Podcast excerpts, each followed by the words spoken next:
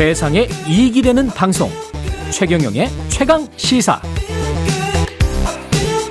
네, 넷플릭스 나는 신이다 방송 공개 이후에 JMS 기독교 복음 성교회와 교주 정명석에 대한 사회적 관심이 뜨거운데요. 관련 후속 보도 계속 이어지고 있습니다.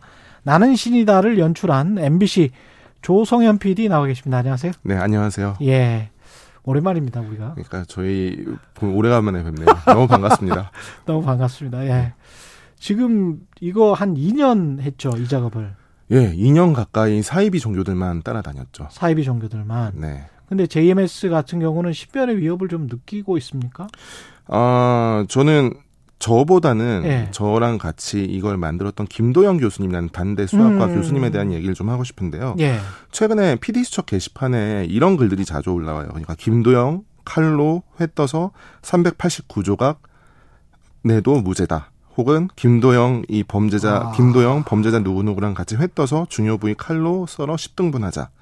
근데 이런 글들이 PD수첩 게시판에 올라오기도 하고요. 아. 그리고 김도영 교수님의 학교에 예. 김도영 교수님의 수업 시간하고 수업 장소를 묻는 전화가 오기도 하고 어? 그리고 개인 오피스 앞에 처음 보는 남자들이 서성인다.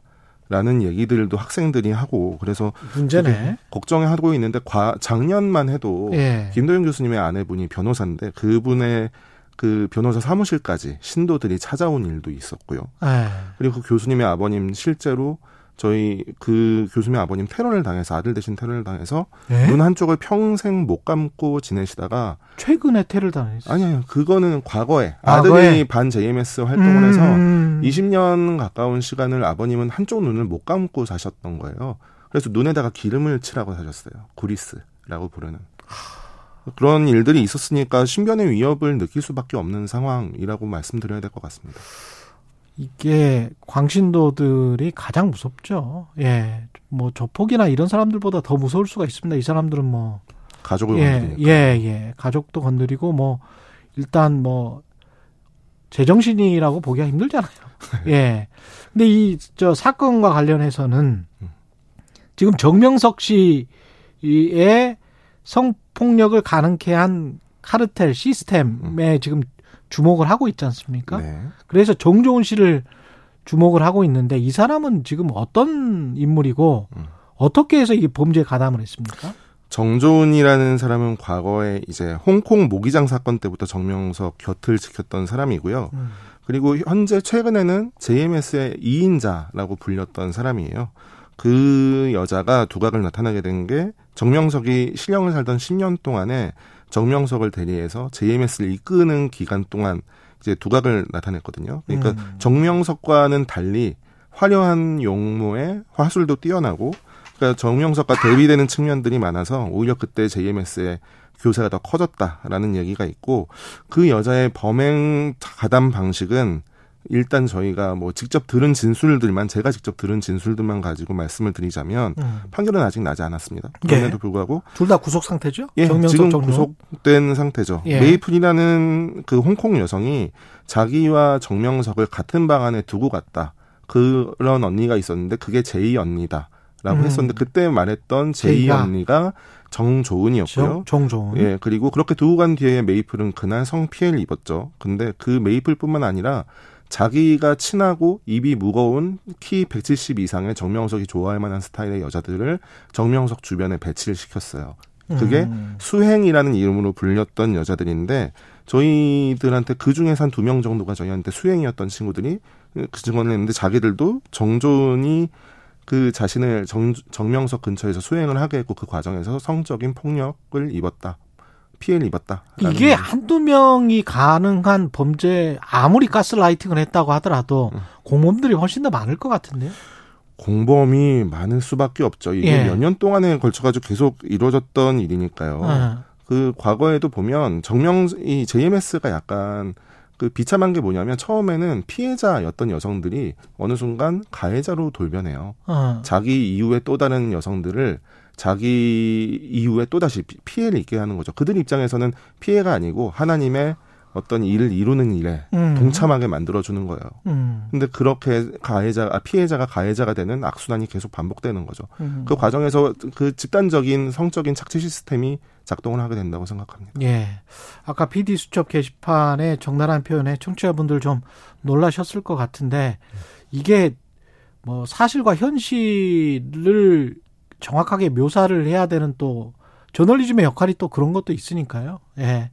좀 놀라기는 하셨겠지만 그럼에도 불구하고 이 사안이 얼마나 심각하게 제작진 또는 지금 같이 협조를 해서 이 JMS를 뿌리 뽑기 위해서 노력하시는 분들한테 얼마나 위협으로 다가올까 그 부분도 좀 생각을 해 주셨으면 좋을 것 같습니다. 예. 그 PD 수첩에서 지금 보도된 내용 중에는 지금 합의서를 주목 하는데 네. 합의서에는 사실상 성폭력을 인정하니까 합의서를 썼을 거 아니에요. 네, 그렇죠. 근거죠, 지금. 네, 예. 아주 생각지도 않은 방식으로 뭐 저희가 출처를 절대 공개를 할 수는 없지만 예. 예상치도 않은 방식으로 이 합의서를 획득을 하게 됐어요. 그래서 아, PD 수첩팀이 네, PD 수첩 팀이 그래서 예. 너무 큰 건이다라고 예.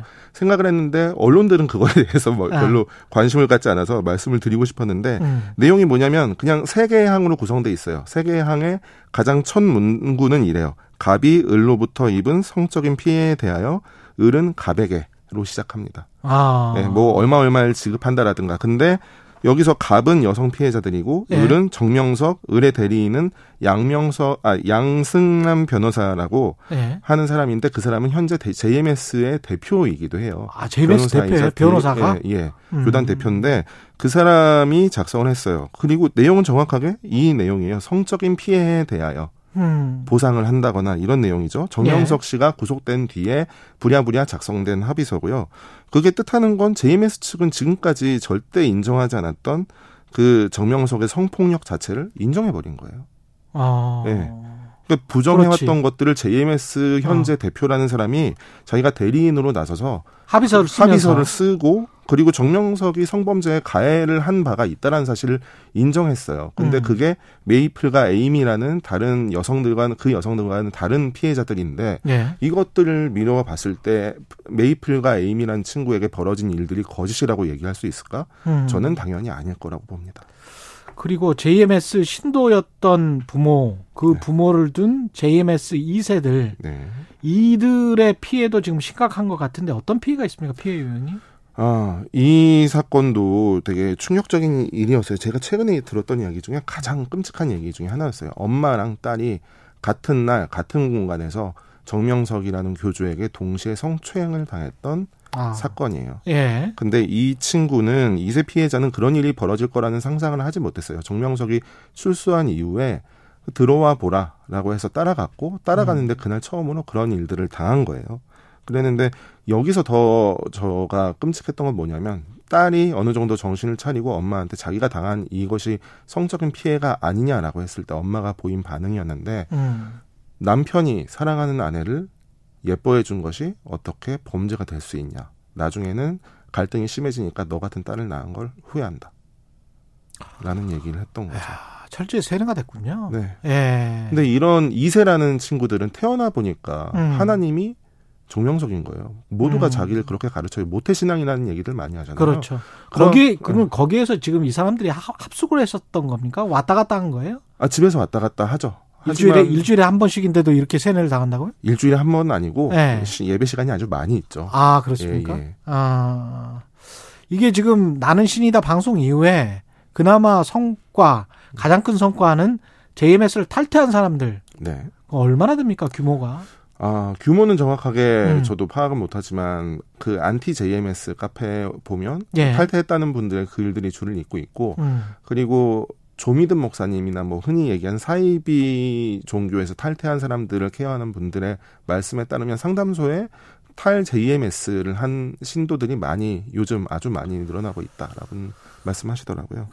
탈퇴자들 그 탈퇴한 분들은 어, 그이 보복 같은 거 당하지 않습니까?